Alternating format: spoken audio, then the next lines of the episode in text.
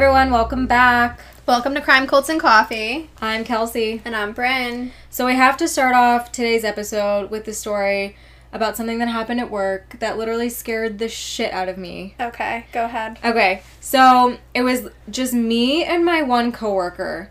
We were just, you know, it was a pretty slow day. Nobody else was there, and she had told me that the past weekend that she went on this like haunted like ghost tour in Connecticut. She's been like re- really looking forward to it. She said it was really fun. Can we go? Yeah. Okay. I know. She said it was like a really fun time.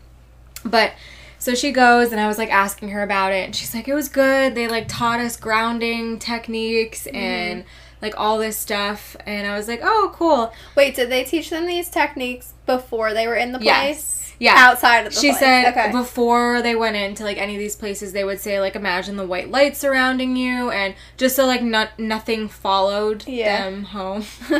okay. So we've always said that actually this office is like a little haunted. Where you were. Yeah, because we hear like things during the day, and like there's other people in the office building at the same time. Like there's a dentist, there's a PCP upstairs, but it's like when there's nobody there, like everybody has gone for the day because we stay open, open till 9 p.m., Mm-hmm. we hear things.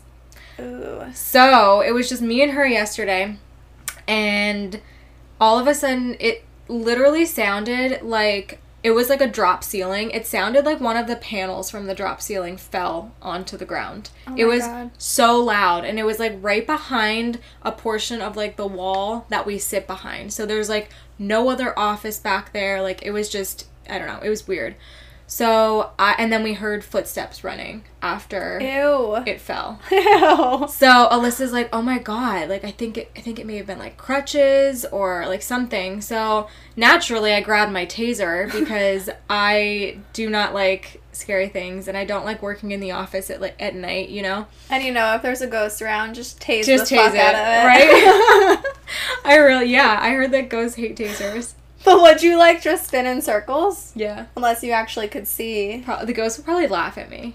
But yeah, so I grabbed my taser and I literally expected there to be a person like crouched in the back, like where we keep our medication, like hiding. Like Which I'm sorry is even more terrifying than a is. spirit being in the building. it is, but like we were both fucking terrified. And we're like, somebody has to go back there. Like there's no exit from that way. So Mhm. like there's somebody back there we need to go.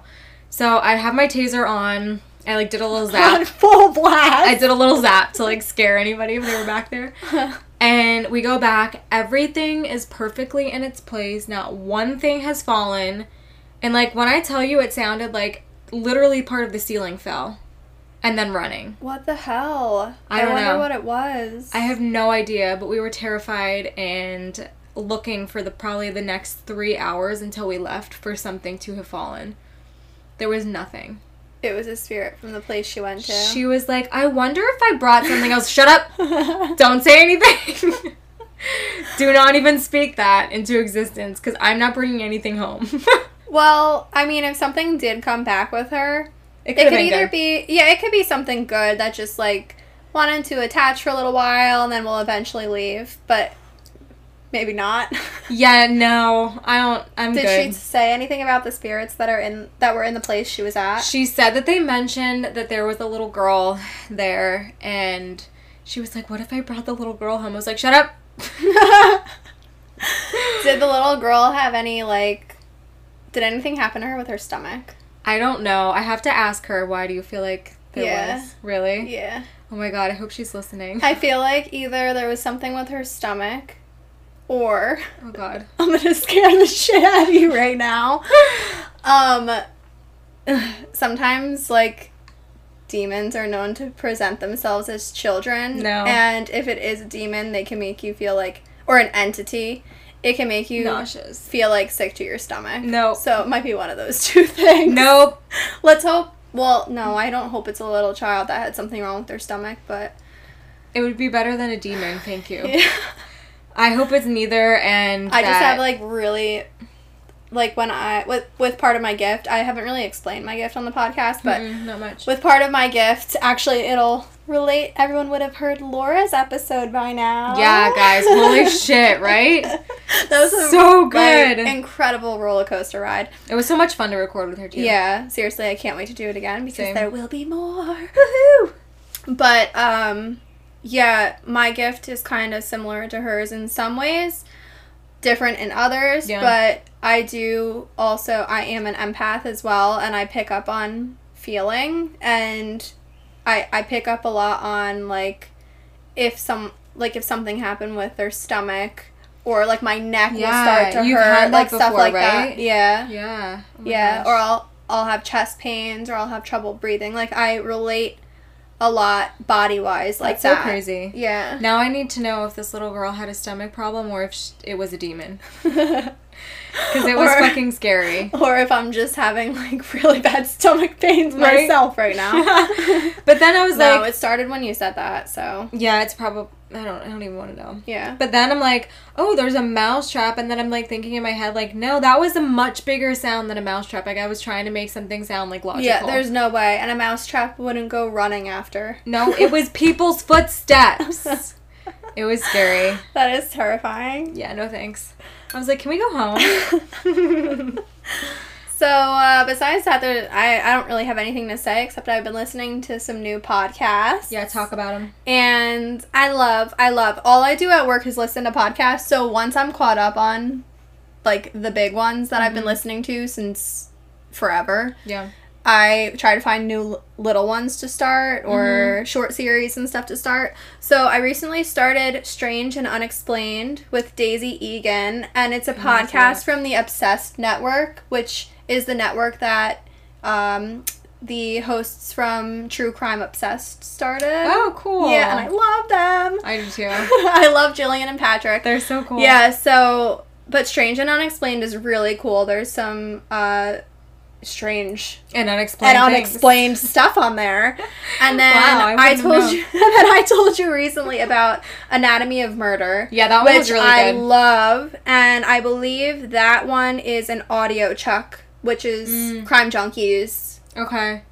Yeah, I have a hard time catching up on podcasts because I don't listen at work. I listen mainly when I'm at the gym or when I'm driving. Yeah. But I did listen to that one at the gym the other day, and I was like audibly like saying things, Anatomy of Murder. yeah, out loud on the treadmill, and there was definitely people staring at me because we don't have the masks anymore. I'm obsessed because the one host in Anatomy of Murder was a prosecutor Yeah. and she's like the co-host of She or the so host of an ID channel show. Yeah. And then the other one I believe was a detective and I'm Mm-hmm. just like, yeah, they're both like so knowledgeable about They explain everything. yeah, uh, and especially about like details or how people would react on a crime scene Or, like or le- legal sides yeah, of things. Yeah. I love it. Me too. And then I also, not to keep going with it, but there was one more I was listening to called The Devil Within, and that Mm. actually takes place in New Jersey. That's scary. So we might have to cover that at some point, and it's it's cray cray. And the the host of it is from New Jersey. really? Yeah, he's from that town. I love when people dive deep into like one case and make it a series. Mhm. It's super interesting and like I like how it leaves you like on cliffhangers like that. I don't know. I like series like that for podcasts. Like Counterclock, you were talking Yeah. about. Yeah. yeah, I just started Counterclock and it is really really good. That's another audiochuck Is it? thing. I Yeah. didn't know that. Yeah. Yeah, that one's really good. And then sorry, just so many recommendations. Paper Ghosts. Yes, and Really it's coming out with season good. two, or just came out with season two. I was addicted to Paper Ghosts for a long time. Yeah, same. He has like a great speaking voice. His voice is very soothing. Yeah. I love Yet it. scary. Yes. Are you want to talk about our coffee? yes, let's get into it. So you start Yeah. since uh, the recommendation kind of went to Yeah. you. Yeah, so this coffee place that we are reviewing today is called Black and Brass Coffee Roasting Company. So I originally heard of them. I went to go visit our friends Jesse and Kirsten, and they Kirsten made me coffee in the morning, and it was probably one of the best. Like she made me a latte, like with espresso. Mhm. It was one of the best lattes I've ever had. Like you know, doing it at home, like with an espresso machine. It was so good. So I was like, "Where is this?" She's like, "Oh, we just went there. You have to go check it out. The inside's really cool." So we ended up reaching out to them, and they sent us some coffee. Mm, and other goods. Yeah, they sent us a lot of stuff. Actually, do you want to talk about what they sent? Yeah, so they sent us a face mask. They sent us coffee. They sent us a sticker and chocolate. The chocolate we're eating today, and it's fucking good. It is okay. I'm rating the chocolate ten out of ten. 10 out of 10 coffee bean chocolate. Yeah. Let's. Okay, so the chocolate it says it's salted caramel coffee bar. And like I So- expect expected that to be like cream, like actual caramel inside, but it's not, and it's better. When it said coffee bar, part of me was like, "Oh my god, were we supposed to melt this down like into a coffee and we're just chomping on chocolate?" We're gonna die of like palpitations. But I could taste right away in the chocolate. Now we're reviewing the chocolate bar. yes. Um, the sea salt mm-hmm. automatically. It's like chunks of it, but in a good way. Yeah, and it's dark chocolate, but it's not too bittersweet. And I love dark chocolate, but it is probably some of the best dark chocolate I've ever had in my life. It is. I don't know how they got the caramel in there, but like, cause it's not like I said, like actual like you bite into it and it's caramel, but the flavor is there and it's Yeah. really good. And it says there's black and brass French roasted coffee in it as an ingredient. I love it. I'm obsessed. It's really good. Okay, on to the coffee. Yes. Well, actually, let me just give the address real quick in case anyone wants to go see them.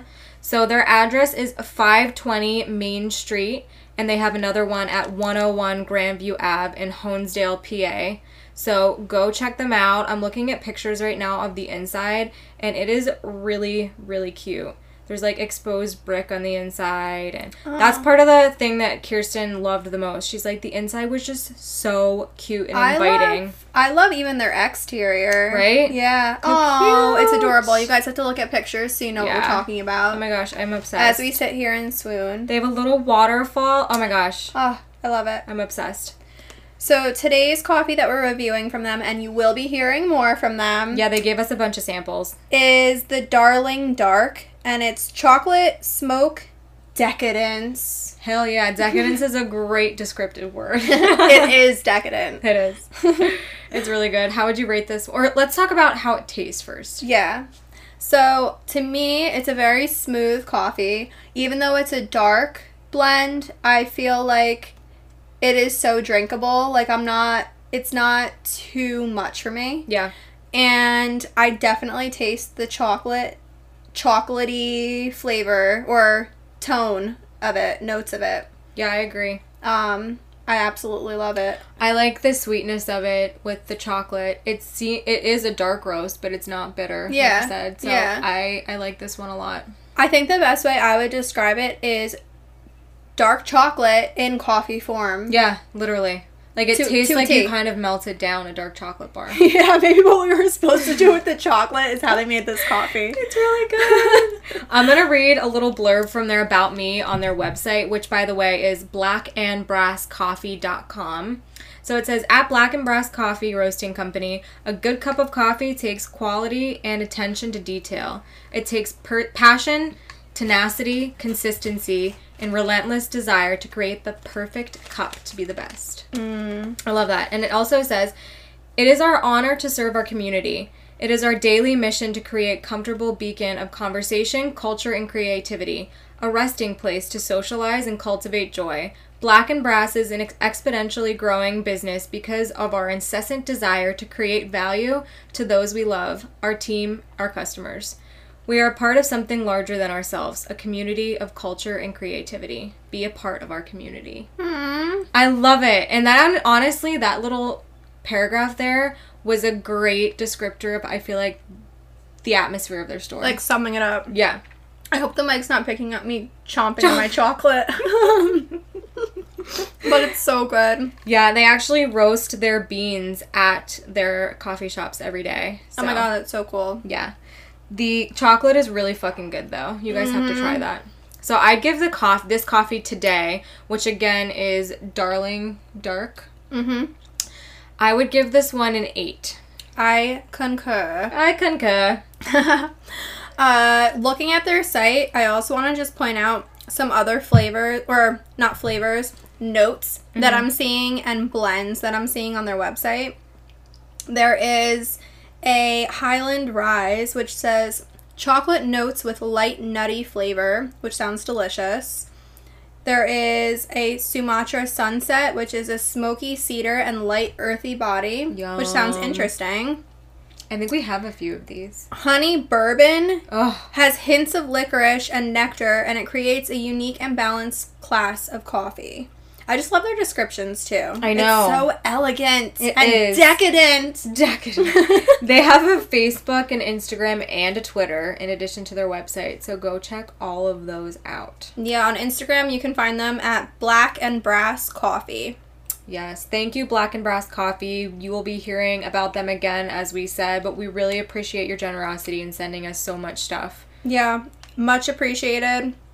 And we can't wait to add you to our coffee tour. That one is actually pretty close. I feel like we can make that like a like a weekend, almost like driving to Pittsburgh. Mm, maybe we can do like all the close ones in a row, kind Yeah. of like a little weekend. Doot, Yeah. doot. Just like set out like a little map of all the ones. Yeah, and I'll make sure to um, um, not eat breakfast that day so I can just eat a bunch of their chocolate myself. A bunch of their chocolate, some pastries from another place. oh some- god. Oh, a pastry, uh, a croissant from one place and add their chocolate in the middle of it. Oh my god. Ugh, this heaven. coffee tour is gonna be great. Let us know if you want to join.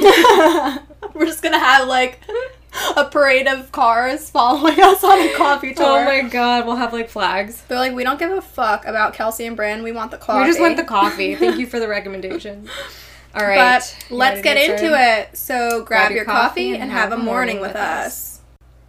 So today's case was technically suggested by Laura, our medium, and as promised in last week's episode or two weeks ago, Yeah. depending on Yeah. when you listened, um, we were going to cover this case because she's connected to it. Yeah. I was literally shook when she said that. Yeah, completely I- mind blown. I had chills all over my body. I know that was insane. Yeah. So there is a trigger warning for this case. This case contains graphic details and rape. So if you're going to be triggered by either of those, maybe you want to hold off till next week. Yep. We are going to be talking about the Dun, Boston dun. Strangler. Kelsey's dun dun dun made me laugh. Not the Boston. Not the Boston Strangler. So we're going to be talking about the Boston Strangler, and I'm going to talk about a little bit of background on the name before we get into it. So initially, the crimes in this case were assumed to be the work of one person that they called, quote, the Mad Strangler of Boston. so it was like the fancier version. Right. I just these the names crack me up sometimes. Yeah, and don't you wonder how like one finally sticks? Sticks, yeah. It's strange. Out of like all of the news articles. Yeah. So, July 8th in the 1960s, there was an edition of the Sunday Herald, aka the Boston Herald, and it featured the headline, quote, A mad strangler is loose in Boston, in an article titled, Mad Strangler Kills Four Women in Boston. And we got that from Wikipedia. Hmm. He was also known as the Phantom Fiend. That one should have stuck. I'm sorry, but that one was pretty good. Wait, have you ever seen that meme where it's like, why are we giving these people all these cool Yes. names? They should be called like small dicks, or whatever. something. I think somebody sent that. Was it you that sent it to me? Probably that's like one of my favorite memes. Yeah, it's like why are we giving these people names like the Boston Strangler where they sound Like cool? Why can't they be rapist. like Why can't they be like little penis or Yeah. something? we should start that. For real though. So yeah, he was also known as the Phantom Fiend or Phantom Strangler, and also referred to as the Silk Stocking Murders. So we do mention that a couple times Yeah. throughout the case. In 1963, two investigative reporters named Jean Cole and Loretta McLaughlin were, uh, worked for the Record American. They wrote a four part series about the killer. They called him the Boston Strangler, and then that name stuck. Yeah. We really got to work on making fun of these people. For real though. or just like fucking ripping them to shreds. right. Like could you imagine them being in prison and be like, "Hey, what's up, little dude?" you would get so much shit for it. yeah. Okay, so now we're going to talk about the murders. Between June 14th of 1962 and January 4th of 1964, there was 13 women that were murdered in Boston, Massachusetts area. And we'll talk about um, sometimes it's referred to as 11, 11 women, sometimes it's referred to as 13, and we'll talk about later why there's a difference in the numbers. Mm-hmm. They were all single women, and the age ranged from 19 to 85 years old. Which is fucking strange. That really like hurts my soul Yeah. seeing that. yeah. One article said most were sexually assaulted and strangled in their apartments. Another article said, quote, in every case, the victims had been raped, sometimes with foreign objects, and their bodies laid out nude as if on display for a pornographic snapshot. Death was always due to strangulation, though the killer sometimes also used a knife. The ligature, a stocking, pillowcase, whatever, was inevitably left around the victim's neck, tied with an exaggerated ornamental bow. And that was a quote from Crime Museum. That's disgusting that this person did this horrific stuff to these women and then like left a big bow on it at the Put end like on display. yeah or like this is my gift almost or For whoever finds you. Yeah. Yeah. That's the bow really it's like making a mockery out of it Yeah. yeah So, for all of these murders, there was no signs of forced entry into the homes. Police assumed that the women let the intruder in, thought that they maybe knew them somehow, or that the assaultant could be some kind of maintenance worker, delivery man, serviceman, something like that. Which makes sense if we'll talk about the murders, obviously, and exactly what everything was and what happened. But um, I also read somewhere that it was every single house that this person went to or apartment, it was staged to look like a robbery, mm. But nothing was. I mean, some things were taken, but like a lot of high valued things were left behind. So it was almost like trying so to. this, yeah so it was either like set up to look that way Yeah. or the stuff that was taken were technically considered Souvenirs. trophies yeah Yeah. Ew. After the first couple of murders, many Boston area residents purchased tear gas and new locks and deadbolts for their doors, and some women actually moved out of the area because they were so scared. That's absolutely terrifying Could you imagine like being that scared to live where you are? I couldn't. No. And you would think, though, that if people were taking it that extreme, like some people, they would be looking out for their neighbors as well Mm-hmm. and like keeping a watchful eye out, like almost like a um, crime stopper type. Th- you know what I mean? Right. Like just being aware, Like of the situation. vigilant. Yeah. Although we've talked about this in another case, maybe back then it wasn't as much so like that as it is now. right. I feel like it was a completely different time. hmm Like there wasn't things like this that happened often. Yeah. And for some reason now it's pretty common and everybody's scared about everything, which is horrible. Well, it is. uh, It is like awful to think about, but at the same time, it's great that people are more vigilant with Yeah. looking out for other people, Yeah. I not agree. just themselves. Yeah. So now we're going to get into the victims, which are the most important people of this entire story. Yes. Some of them we did find a little bit of background information on because we tried to do that in our podcast, but some of them There we di- just sadly we didn't, and yeah. it was more so about what happened to them. Which is sad. Yeah. So the first victim was Anna, or Anna, Elsa Legans Slesers, and she was 55 years old. A little bit about, I'm going to call her Anna. I don't, uh, depending on pronunciation, yeah, it could be Anna It or could Anna. vary, yeah. Yeah, I'm going to call her Anna. So, a little bit about Anna. She was a seamstress for a decorating firm on Canal Street. She went to church often, and she had a 23 year old son at the time named Juris. And a little bit about her murder. She was found June 14th, 1962. She was in her third floor apartment at 77 Gainsborough Street, Fenway, Boston. Around 5:30 p.m., she was seen entering her apartment alone, and around 7:45 p.m., Juris, which again was her son, got there to take her to church for a memorial service for victims of the Russian invasion of Latvia. And he found his mother's body on the kitchen floor, which I can't even. I can't even imagine what that poor man had to go through the rest of his life Yeah, no. and she had on a robe that was ripped open. She was sexually assaulted with an unknown object, which makes me sick to my stomach. Ugh. She was strangled with the belt on her bathrobe, and it was said to be knotted around her neck in a big bow. It's disgusting. Yeah. The killer had first tried to strangle her with a man's belt, but the belt broke. And police speculated that a burglar a burglar accessed her apartment by scaffolding and that she walked in on the burglary. So that was just like their initial speculation. Right. Obviously, as we mentioned, she was the first victim. Yeah. So um, it was then determined that it was a quote unquote botched burglary when her purse contents were left all over the floor, including a gold watch and other jewelry. Like, as Kelsey mentioned, there were things that were left on crime scenes that would have Like, been taken. Why? Yeah. Right. And police questioned eight men at headquarters with her case, and all were released. That's scary. Yeah. Little did they know what was to come. Mm-hmm. So Mary Mullen, who is 85 years old, is the next victim.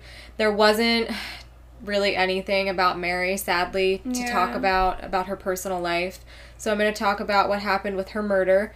She was found on June 28th of 1962, which was 3 weeks after the first case. She was found in her apartment at 1435 Commonwealth Avenue, Boston. Her body was found on her sofa. Her death certificate said that her cause of death was a heart attack. Police speculated that she was literally scared to death. Yeah.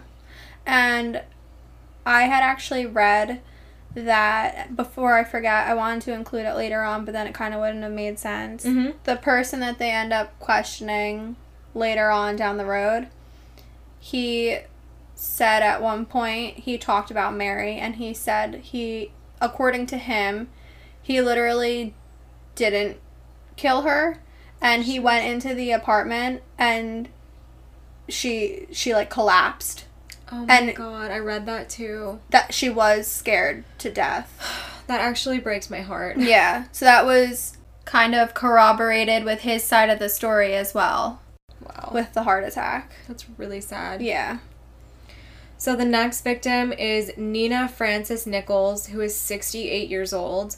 Um, and a little bit about Nina, she was a physiotherapist.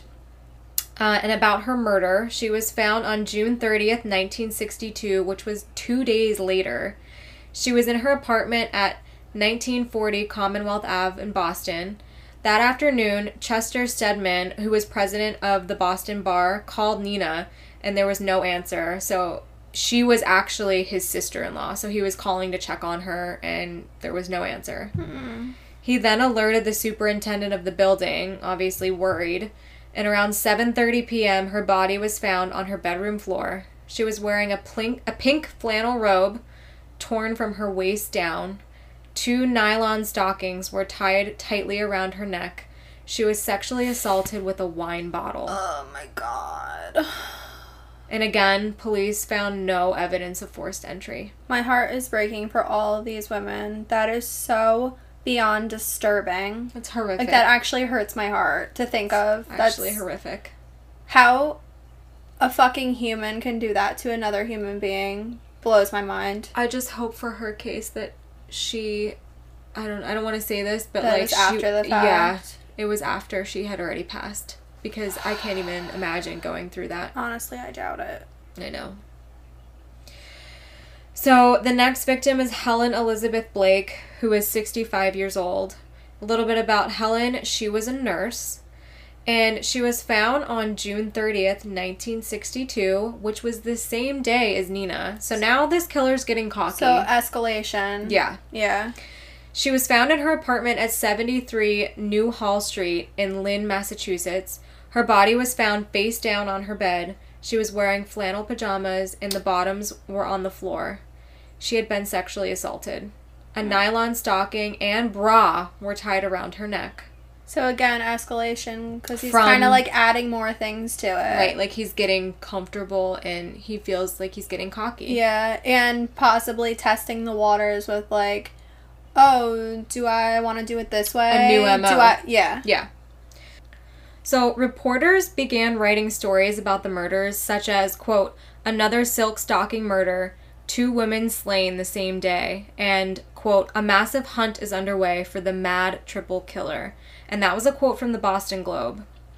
So Helen's downstairs neighbor may have actually heard the attack happen.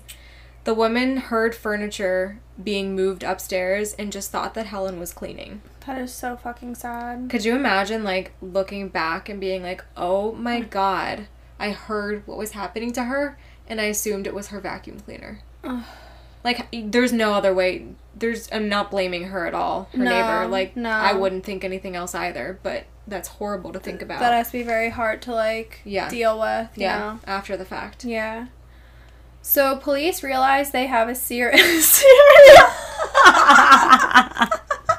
cereal autocorrect into cereal like the cereal you oh eat. Oh god! Serial killer. I'm just pic- picturing Cheerios like holding a knife. You know, there's actually a restaurant, or yeah, there's a restaurant called Serial Killer. really? Yeah, and it's like all different kinds of cereals. oh my god, that's so funny. Those Okay. motherfucking cinnamon toast crunches. He was going fucking ham on the Reese's peanut butter cup cereal. Reese's Puffs. God. oh my god. If only he was just strangling strangling the cereal boxes. right. Right. For real though. So police realize they have a serial killer and all hands were on deck to find this person. They started to warn women to lock their doors and to be cautious. And the profiling at this time said that they were looking for a psychopath whose hatred for older women may be linked to the relationship he had with his mother. Which would make sense, I guess. In a way, Yeah. until we get further down Right. though and then that doesn't, Doesn't really make sense. sense, Yeah. yeah so the next person that was that had crossed paths with this monster was ida odes Irga and we couldn't really find anything about ida sadly Yeah. so I'm going to talk a little bit about what happened to her. She was found on Saturday, August 19th, 1962. She was found in her Beacon Hill apartment on 7 Grove Street in Boston.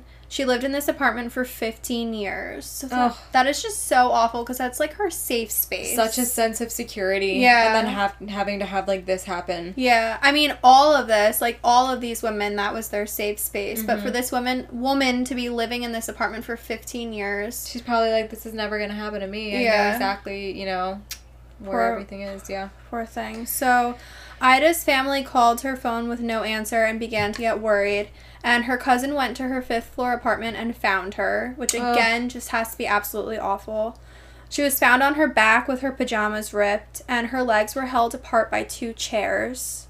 Which, I can't even imagine walking into that scene. no, Like, I can't. no.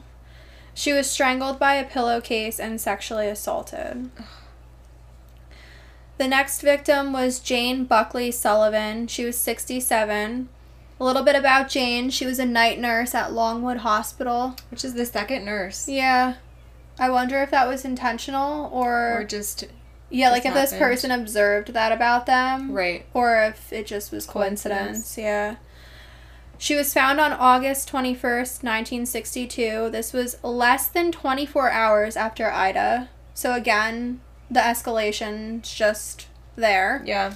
The newspaper at this time said, quote, "The deranged killer who has brought chilling terror to the time of every Boston woman who lives alone." Jane was found in her home on 400 435 Columbia Road in Dorchester. I don't know.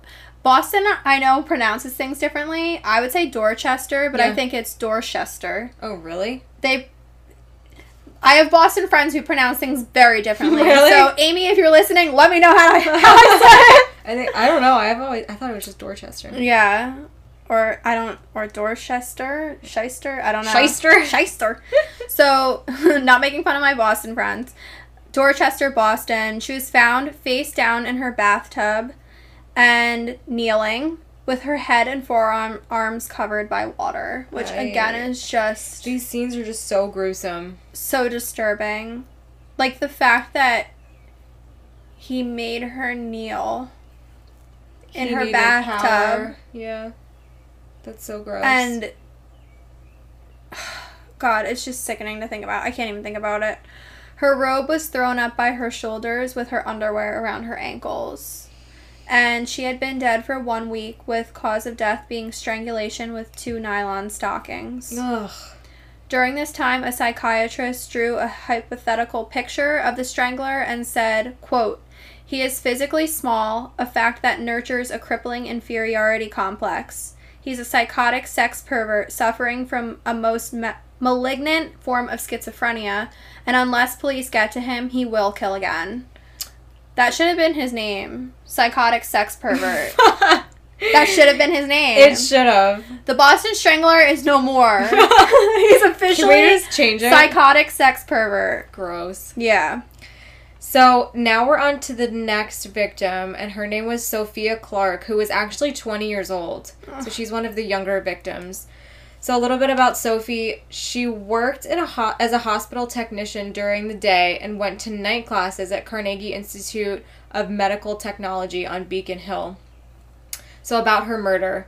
She was found on Wednesday, December 5th, 1962, at 315 Huntington Avenue in Fenway, Boston. She was found by her roommate that was coming back home. She was actually found on her back with her legs spread apart. She was wearing a garter belt, black stockings, and a blue floral robe, and a bra that was all ripped off. She was strangled by a stocking and a petticoat that were intertwined. On the carpet near her body, there were semen stains. It's fucking disgusting. This is just like so sickening to me. Like all of it. I, I hate this man. Same. Because not only did I feel like not only did he do the most gruesome things to these women, he left them in such a vulnerable state. Like even after their death. Yeah, that's like like he was trying to shame them. After they died. Yeah. For their family to find them. Yeah. The next victim was Patricia Jane Bullock Bissette, and she was 23 years old. She worked as a receptionist at an engineering company in Kenmore Square, and she was one month pregnant at the time. Oh god. That's really sad. She was found on December 31st, 1962, at 515 Park Drive in Fenway, Boston. Patricia returned to her alma mater, which was Middlebury College, where she had been an editor of the yearbook. She told a classmate that she was not afraid of the Boston Strangler. Oh my god, that just gave me the chills. Oh like- oh my god. And then this Oh my god, to look her. at my arm. I know. Like, Poor thing. I can't e- like how how does that happen though? How does that happen where someone says something like that and then it happens? I wonder if it was almost like a premonition, but she was trying to like avoid it. like con- contradict it, or I mean, you know how some people speak out of fear and they're like, "Oh no, no, no, no, I'm not." I mean, I don't know. I feel like everybody in Boston at this time, especially like y- people living alone, women living alone, they Were were just all they all knew about it. Yeah. And everybody brought it up constantly. but for her to be like, "I'm not afraid of him," Yeah. And I'd be like, I'm fucking scared. yeah, and then have her life taken by him. Yeah. that's so sad. So she didn't show up for work, so her boss ended up calling the janitor of her building and she was found in her bed. She was in a bra and a blue and red robe. A sheet and blanket were pulled to her neck and smoothed. Almost like Which is like very odd. yeah, like almost like for this one, he was like trying to, To like cover her cover up. her up. Yeah, and w- Like- it was almost like nurturing Like how it was soothing, yeah. smoothed out around her. Right, like almost like tucked into bed. Yeah. That's She was odd. strangled with four items of clothing. Knotted around her neck were a blouse, over that a nylon stocking, and then two stockings tied together. So strange. Yeah, that one was a little bit off from his other ones, but I don't know. I wonder if he found a soft spot for her for some reason. Yeah. You know how I mean sometimes that happens with And then those are usually These the people that psychotic like people. escape too. Yeah, yeah. So the next person we're going to talk about is Mary Ann Brown. She was 69 years old. Again, we couldn't really find anything about Mary's personal life. She was found on March 6th, 1963, in her apartment at 319 Park Ave, Lawrence. And she was on the floor with a sheet covering her head. So, again, that's kind of like Usually, you see that in cases where people know someone, like they know the victim, or they're shameful of the act they They did. don't want them to look at them. Yeah, Yeah. which again is that's Off. strange, and it's like two in a row that that's showing a different. Right. Maybe something happened in his personal life. I don't know. Yeah. So Although she had this sheet over her head, she had been raped, strangled, beaten on the head, and stabbed in her breasts with a kitchen fork. Ugh. And the fork was left in her chest by the killer. oh my god. Which I feel like completely contradicts the sheet over the head. I it's don't almost know. like if they were if that one psychiatrist said that like he profiled and said this person could be schizophrenic it's almost like two different sides of this person were out Or they felt that maybe by doing these horrible things, they felt shame after and had to cover their head, cover the face. yeah, but that was only two of them so far I know. and I like know. why why are you mutilating her breasts and then covering her face with a sheet It doesn't honestly make any logical sense No. because we're not murderers. Yeah, that's that's true. So the next person is Beverly Samans, and she was 23 years old. A little bit about Beverly. She was a musical therapist and a graduate student in music at Boston University. Oh, that's so cool. Yeah, and she was found May sixth, 1963, on 4 University Road in Cambridge. She was found stretched on her on her bed. She was undressed, stabbed, and strangled. So again with the stabbing, like there's clear escalation Yeah. or him trying to like figure out what What he wants. he quote unquote likes. Yeah. Yeah. Her hands were tied behind her back, and two silk scarves and a nylon stocking were knotted around her neck, but were not the cause of death for her. None of the bones in her neck were fractured, so that's how they kind of like Determined ruled that, that. out. Yeah. Yeah. She was stabbed 16 times, 4 times in the neck and 12 in the chest. And I think if I read if I remember correctly, 5 of them were in one of her lungs, Oh, which is just fucking awful. God. It was thought that because Beverly was a singer, the muscles in her neck were stronger and harder to strangle her. That is actually terrifying. Yeah. Like that was probably such a struggle for her. That makes me want to fucking throw up. Hang in there, guys. We told we gave the trigger warning. yeah. So the next victim was Marie Evelina, aka Evelyn Corbin, and she was 58 years old. A little bit about Evelyn. She worked for Sylvania, which um, is usually like car lights, Oh, light bulbs. I didn't know that. Yeah, Sylvania's like light bulbs. Uh, I'm the daughter of an electrician. I was just gonna say, did your dad tell you that?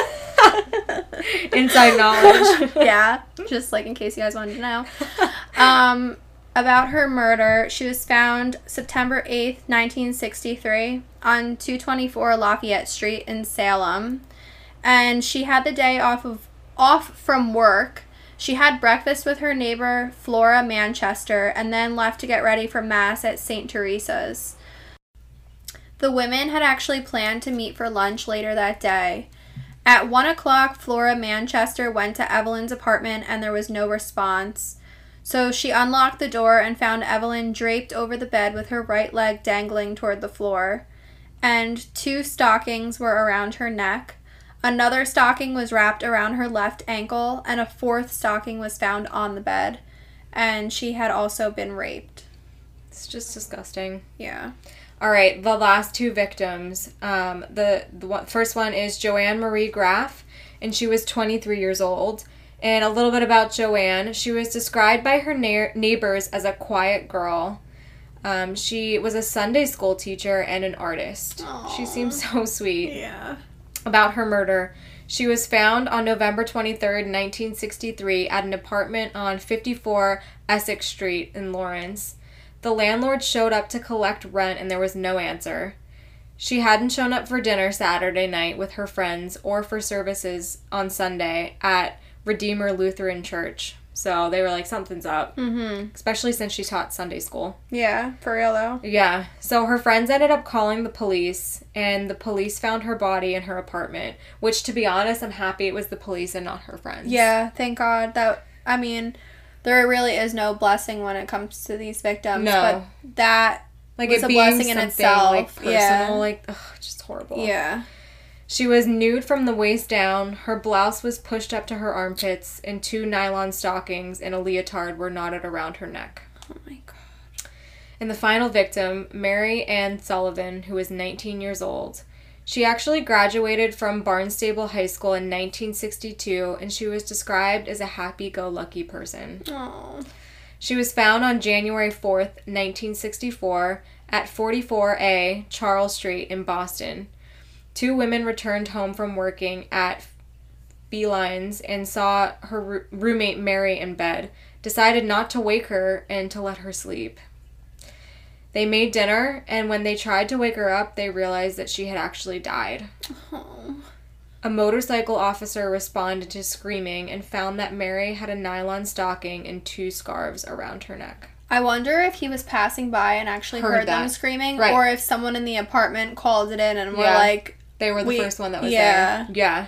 "Oh my god." She was found sitting up in her bed with her back against the headboard, and she was sexually assaulted by a broom handle. Oh god. That makes me so fucking sick. This is disgusting. There was also this part like is so personal and disgusting to me. There was a happy new year's card wedged between her feet. So this fucking killer was like, "Oh, happy new year." Like trying to throw it in her and her family's face. See, between the bow and presenting it like a gift and then that, this person, like there has there had to have been a reason for Why? doing that. I know. Like, What did stuff fuck? happen to this person around holidays? Was like there has to be some kind of reasoning There has to be. behind that. It can't just be random. Like even though like we can't understand that because we're not a fucking psychopath.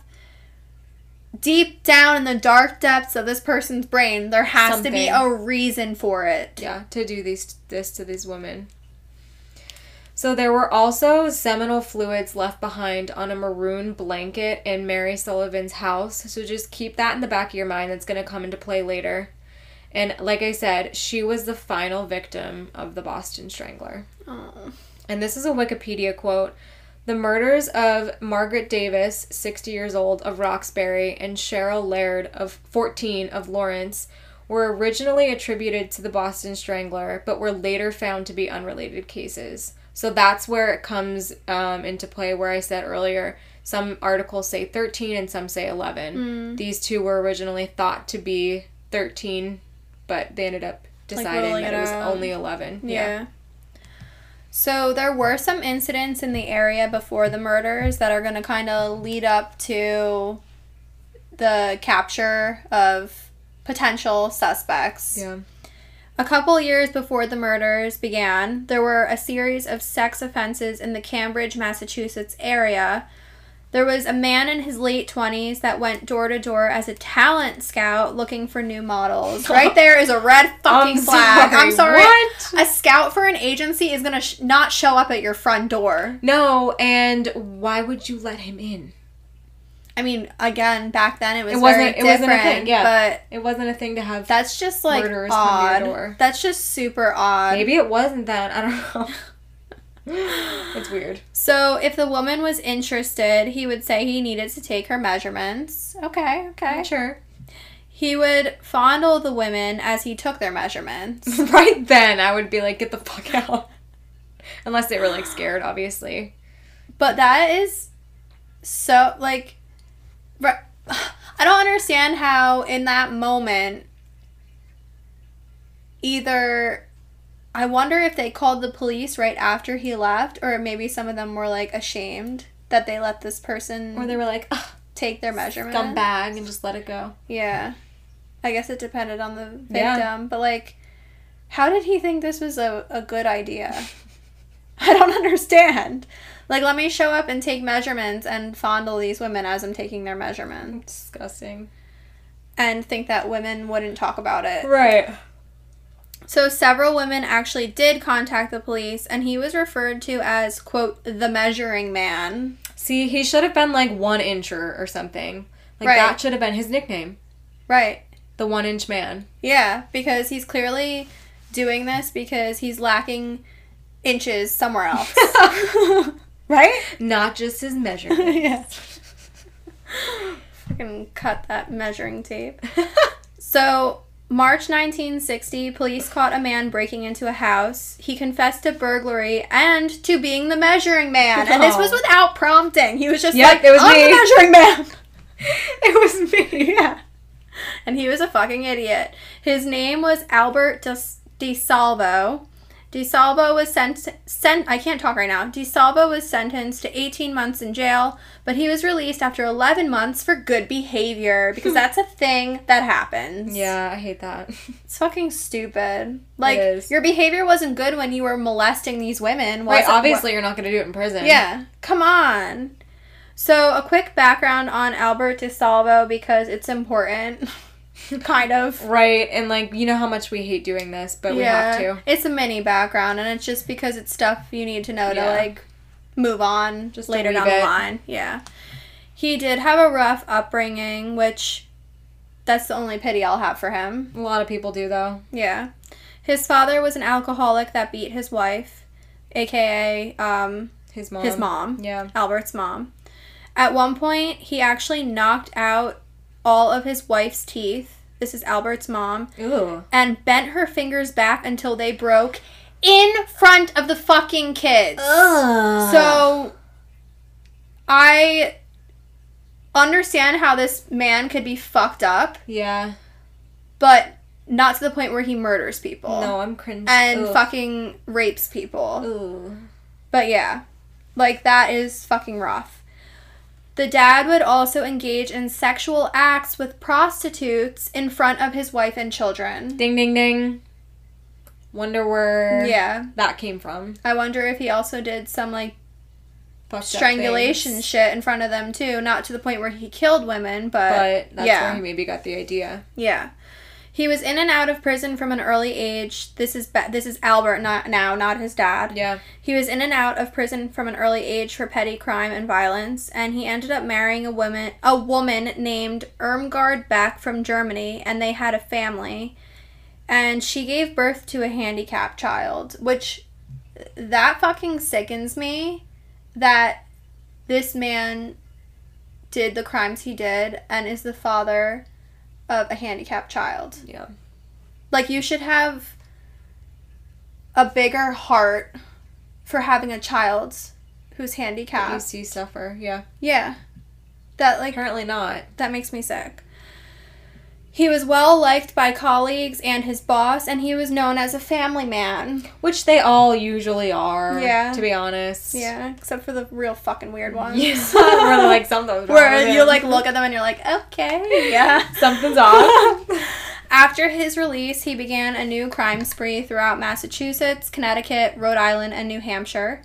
He dressed in green, broke into over 400 homes. I don't know why he dressed in green. That's just like. Four hundred homes. Yeah. That's a fucked Wait, up. I'm not, I'm not done yet. I'm not done yet. He broke into over 400 homes and he sexually assaulted over 300 Oh women, my god. which 400 homes is a lot. What was he just going door to door?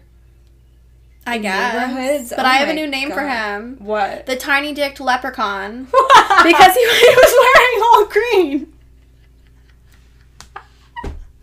Perfect, right? We're retiring Boston Strangler. The Boston Strangler is the tiny dick leprechaun. Deal. Okay. Boston and New England. Or Boston, why? What? Okay. Boston. Hold on, I'm frazzled. Police, police in New England were searching for the Green Man the same time, and that was his name, Yeah. the same time that the Boston homicide detectives were looking for the Boston Strangler. So this was going on at the same fucking time. Yeah. How? How did he have the energy? Because he was a leprechaun. Right. I don't know. So now we're going to October of 1964. A woman who was actually one of the quote unquote Green Man's victims went to the police and told them that there was a man posing as a detective that came to her house and sexually assaulted her. That's sickening. Yeah, so he disguised himself as a detective, said I need to come in, and then assaulted her. This man was identified as Albert DeSalvo. Once he was identified, his picture was posted in the newspaper, and then many women began to come forward to identify him as well as the person that, you know, assaulted them. Mm-hmm. He was arrested on rape charges and sent to Bridgewater State Hospital for psychiatric observation. So while he was there, he actually became friends with a murderer named George Nassar. It is thought that George and Albert worked out a deal to split reward money if one of them confessed to being the Boston Strangler. I don't know how they like this conversation got started. Mm, yeah. Albert DeSalvo told his attorney, named F. Lee Bailey, that he was the Boston Strangler. DeSalvo was able able to describe each murder with really accurate details, so his attorney ended up believing him. He knew that what the victims wore and details about like furniture in their apartment and how Yeah. it was arranged. Yeah, which like how the fuck would he know that if he Right. didn't do it? Right. Unless Other than George, George. uh, yeah, unless like George did it and told him what to say. Yeah, exactly. Because they were obviously pals. Yeah. There was no physical evidence linking DeSalvo to the quote silk stocking murders, aka the Boston Strangler, at the beginning, early on. So we'll talk about that later. In an attempt to be absolutely sure, the police brought in one of his surviving victims named Gertrude Gruen, who to identify him in prison. They wanted to observe Gertrude's reaction, so they actually brought two men to the lobby, Albert, Albert DeSalvo and George Nassar. She said that DeSalvo was not her attacker and that she felt that there was, quote, something upsetting, something frighteningly familiar about the man. And she was talking about Nassar. Hmm. So she was right off the bat like, it's not Albert, but the other guy, like, he's giving me bad vibes. Might also just be that he's a shitty, shitty person. Right, And, and you're like was picking picking up, up on on, him being like a fucking psychopath. Right. DeSalvo's friends and family said they never thought that he was capable of the crimes he committed, uh, or crimes committed by the Boston Strangler. Since there was no physical evidence, again, yet, linking DeSalvo to the murders, and he did not match the witness descriptions, he was not actually tried in any of the Boston Strangler murders. So they were kind of just like, meh, Like, oh we yeah. can't really do anything. Yeah. I guess, I mean, they didn't have enough physical Yeah. evidence and stuff, but. He was still sent to prison for life for the rapes and sexual assaults of the quote unquote Green Man cases. So, Thank God. thank God he actually was small dick caught. leprechaun. right? Yeah, thank like God. Like if he wasn't, Thank God. he would be walking free. In 1967, he went to Walpole Maximum Security State Prison to serve his sentence. November 19, of 1973, DeSalvo told his doctor that he had something important to say about the Boston Strangler murders, but the night before they were supposed to meet, he was stabbed to death in his cell. I have mixed feelings about that. Somebody knew something was going on, or like that he. What do you think was going on? I mean, I'm not upset that he was stabbed to death, Neither. but I'm upset he was stabbed to death before they could hear what he had to say. I think he probably knew that something was coming in prison, and he was And then- like, "I have to get this off my chest." Or he was fucking with them. Yeah. Either that or like he really did have some important information and someone else found out about it and maybe it did involve someone else and they had him killed or something. I don't know. Yeah, inside of prison, right? Yeah, I don't know. Or people just really didn't like him because he was a fucking rapist and murderer. Yeah, Or alleged, sorry, murderer. alleged, right? So it was found in what was described as quote unquote mysterious circumstances. So, because this was a high security prison, it was believed that there was a plan to kill him by both the prisoners and the employees of the prison. So, there was like the, the question is why? Right. If that is the case. somebody knew something, and I don't know. I don't Was what it a cover up? Was it because they just really didn't fucking like him? They thought he was a piece of shit. Which could be. Yeah. Yeah. For nearly 50 years, no one has ever been charged as the Boston Strangler. That's sickening for the family members of all of the victims And the victim. and the victims themselves. That makes me sick. Especially with what this monster did to them and how they fucking left these women. Yeah. That makes me so sick. So, July 2013, Boston Police Department believed they had found DNA evidence linking Albert DeSalvo to Mary Sullivan, which again was his last victim from 1964. They took DNA from DeSalvo's nephew and said it was, quote, a near certain match to DNA found on Mary Sullivan's body and blanket from her apartment. So remember, there was semen left on the blanket in her apartment. Wow, that was in 2013. Like, Yeah. that's crazy. Props to the person who kept the evidence like contained so well for so long. Right, because DNA wasn't available. Like DNA testing wasn't available then, obviously. So uh, just the thought of some person, or even just the police being like, "We should hold on to this," is amazing. Yeah, and whoever properly contained that Yeah. should teach everyone How how, to to, do it. properly contain evidence. Right, Props to you. Yeah. So they got Tim DeSalvo's DNA, which again was his uh, Albert DeSalvo's nephew, from a water bottle at a construction site. Hell yeah. Discarded property. I'll take that. Yep. The DNA on her body and the blanket, quote, remains the only DNA evidence in the entire Boston Strangler investigation. Six samples that the Boston Police Crime Lab's lead forensic scientist, Robert Hayes, preserved as he waited for technology to advance to the point where nuclear DNA could be positively matched to a suspect. Thank you, Robert Hayes. We do have a name. Robert. Thank you. Robert Hayes, you are the true hero. Snaps for Robert. That was great. And that was a quote from ABC News. Robert Hayes needs to be like the lead of Teaching. of, of teaching everything with this. right. And just making smart fucking decisions when it comes to cases and preserving evidence. That was so smart. Yeah. Cuz who knows 20 years down the line from now We might be what it's going to be more, like. right. Yeah. So the court then ordered an exhumation of DeSalvo's body from Puritan Lawn Cemetery in Peabody, Massachusetts. They took DNA from his femur and some teeth and determined that DeSalvo was the man that killed and raped Mary Sullivan. So her case was then closed 50 years later. I have the chills. Me too. Oh my god. The family actually finally got her case. Justice for Justice, Mary yeah. Sullivan. Thank God.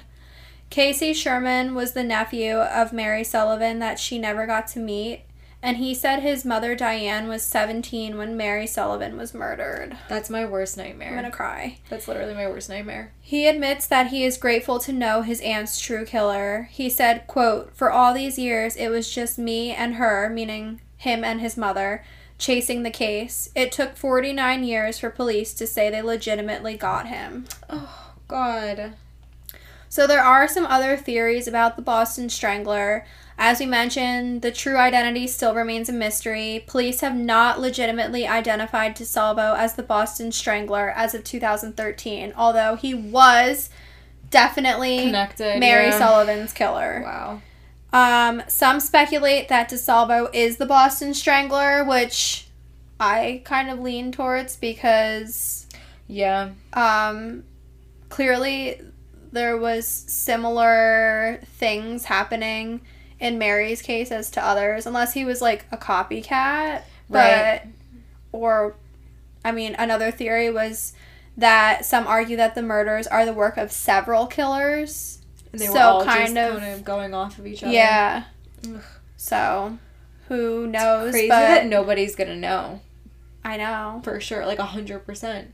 I mean, they said that this was, and like at least for Mary Sullivan's case, it was ninety nine point nine percent Right. true. I just like wish that the other victims could have justice as well. You know.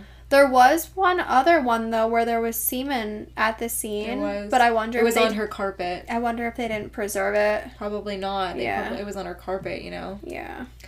So that is the end of the Boston Strangler case. I just wanted to quickly talk about some books, movies, and modern culture that were made after the fact.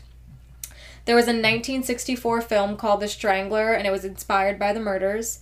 There was a 1964 novel called No Way to Treat a Lady by William Goldman, and its 1968 film adaptation were inspired by theories surrounding the case.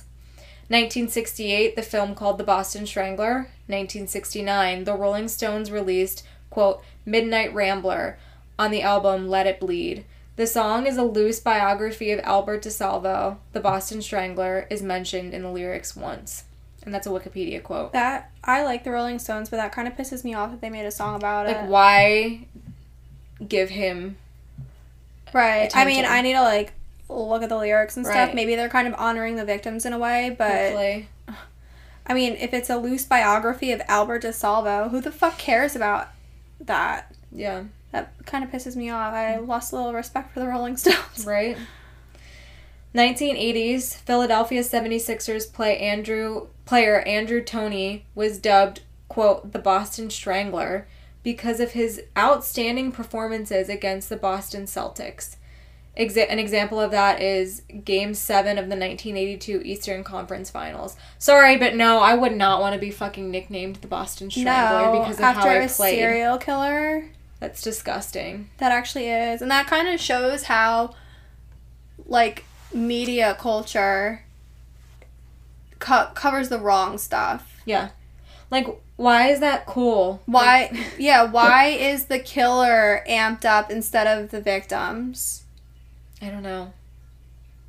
Like, remember the like not remember the victims' names. right, not the fucking killer. Yeah. 1995, there was a film called Coffee Copycat, which references the Boston Strangler. Good fucking movie. Is it? I've Yeah. never seen it. Oh my god. My parents had it on VHS when I was younger, and I remember taking it when I was like 13 Oh my and God. watching it. But it's a really good movie. It Casual. stars Sigourney Weaver, Okay. and she is incredible in it. I need to watch You have to now. watch it. It's it's really good. Okay, I'll watch it. 1996, The Boston Stranglers by Susan Kelly. Um, John E. Douglas, who was a former FBI special agent, who was one of the first criminal profilers. Mindhunter. So cool. John Douglas. talked about the Boston Strangler in his, book, in his book called The Cases That Haunt Us. Mindhunter's so fucking good. Yeah, and John Douglas is incredible. They didn't do the Boston Strangler though in that in Mindhunter. At least and not in the seasons Not there are. Yeah. Well, he, um, I had read that he actually, I don't know if his opinion has changed since the article that I read or not. I'm not Mhm. trying to put words into John Douglas's mouth. Yeah. Um, but according to the article I read, at that time, he believed that DeSalvo was not the Boston Strangler. Yeah, wow. With like the type of how he profiled him, he said didn't quite match up with the Boston Wow. Strangler. Yeah. So just a little background on the mine on Mindhunter if you guys want to watch it. Really fucking good. It's on Netflix. It's basically um, the start of the behavioral science unit in um, in the FBI, Mhm. where they went and profiled and and interviewed serial killers at the time, trying to find a common commonalities between them. Mm-hmm. You know, they I think he they in the in the show at least they did um, Ed Kemper. Mm-hmm. They did um, who else? They did a bunch of them, a bunch of serial killers at the time, and it was it's just really interesting. The show is Yeah, and they have kind of I like how they they haven't really touched upon the whole thing yet, but they put a little bit of BTK in, a Mhm. little at a time in the Mhm. beginning of the episodes till Yeah. it's evo- eventually going to evolve into that. to and BTK. yeah, and I wonder if they're then gonna jump on his case. Yeah, So crazy. John Douglas is pretty fucking incredible. I'm a big fan. Big fan. Big fan. Yeah, and he was actually on the podcast, um, True Crime Garage. Oh really? Yeah, they had him as a guest because I love True Crime Garage. They had him as a guest. That's really cool. Yeah. Um, there was a 2007 seven novel called The Strangler by William Landay. Um, a 2008 film called The Boston Strangler, The Untold Story. 2010 television film called The Front. Um, episode of the Str- of Strangler on CBS American Gothic. Second episode of TNT's Rizzoli and Isles. The episode was called Boston Strangler Redo. French Redo, American Redux. I looked it up. I'm like, is am I saying that right? I thought it was Redo too, like Redu, Like a yeah. like French. Yeah. I'm assuming it is, but then when I looked it up, it said American version I Good to like- know. That sounds really like, wrong. I like the French version better. Redo. Redo. Um, okay, almost done. I'm pouring sweat here. Me too. I'm dripping. Um, featured in Image Comics, The Roberts, episode of the British comedy series Psychoville. wow, that's a great series name. 13th episode of the second season of Crossing Jordan titled Strangled. A Boston hardcore band is named the Boston Strangler. I do Why not like fuck- that. Why are people doing that? I do not like that. And 2016 podcast called Stranglers. Hmm. Wow. That a lot. lot of I think honestly part of the reason why things get so much attention, especially things like this, is because it's not truly solved. Like it's not I don't know. Yeah, I think so too. People are like fascinated by the unknown. Yeah, I am. Yeah, same. And I um, wouldn't want to be nicknamed after him. No, or have my band named after him. Gross. And especially like you're from Boston, that happened where you are. Yeah, why would you want to Why like would you like feed off of that? I don't know. I don't know either. Don't come at us. or do. Or do, whatever. I don't care. I But do care. yeah, so that, was the about Boston sums Strangler. it up. We need to check if we need to double check with Laura if she was Mary Sullivan Yeah. or if she was Gertrude. The one that Gruen. escaped. Yeah, because Yeah. she said if I recall, recall, she said that she helped kind of catch him. Yeah. So maybe she was But she also said she was like A a, last victim. victim, so I wonder if she passed or not. Yeah, we'll have to ask her. Yeah. Update. we'll have to ask. yeah, so we hope you guys um, continue listening to us Yeah. and giving us feedback. Yeah, we love feedback. Make sure to leave us a rate and review on Apple Podcasts or your podcasting platform of choice if they offer it. they all should, but some don't. Some don't. Yeah, and uh, I posted a poll the other day Oh yeah, about mugs. mugs hmm because we've had some people asking if we're going to have them back or not. Which we could easily reorder them. So if there's a big enough demand, we definitely will. Yeah, so give us feedback on that. Yes. And uh, hopefully our summer merch will be out soon. Yes. And We're excited I about think it. that's about it. Yes, we will talk to you guys next week. See ya. Have a good week.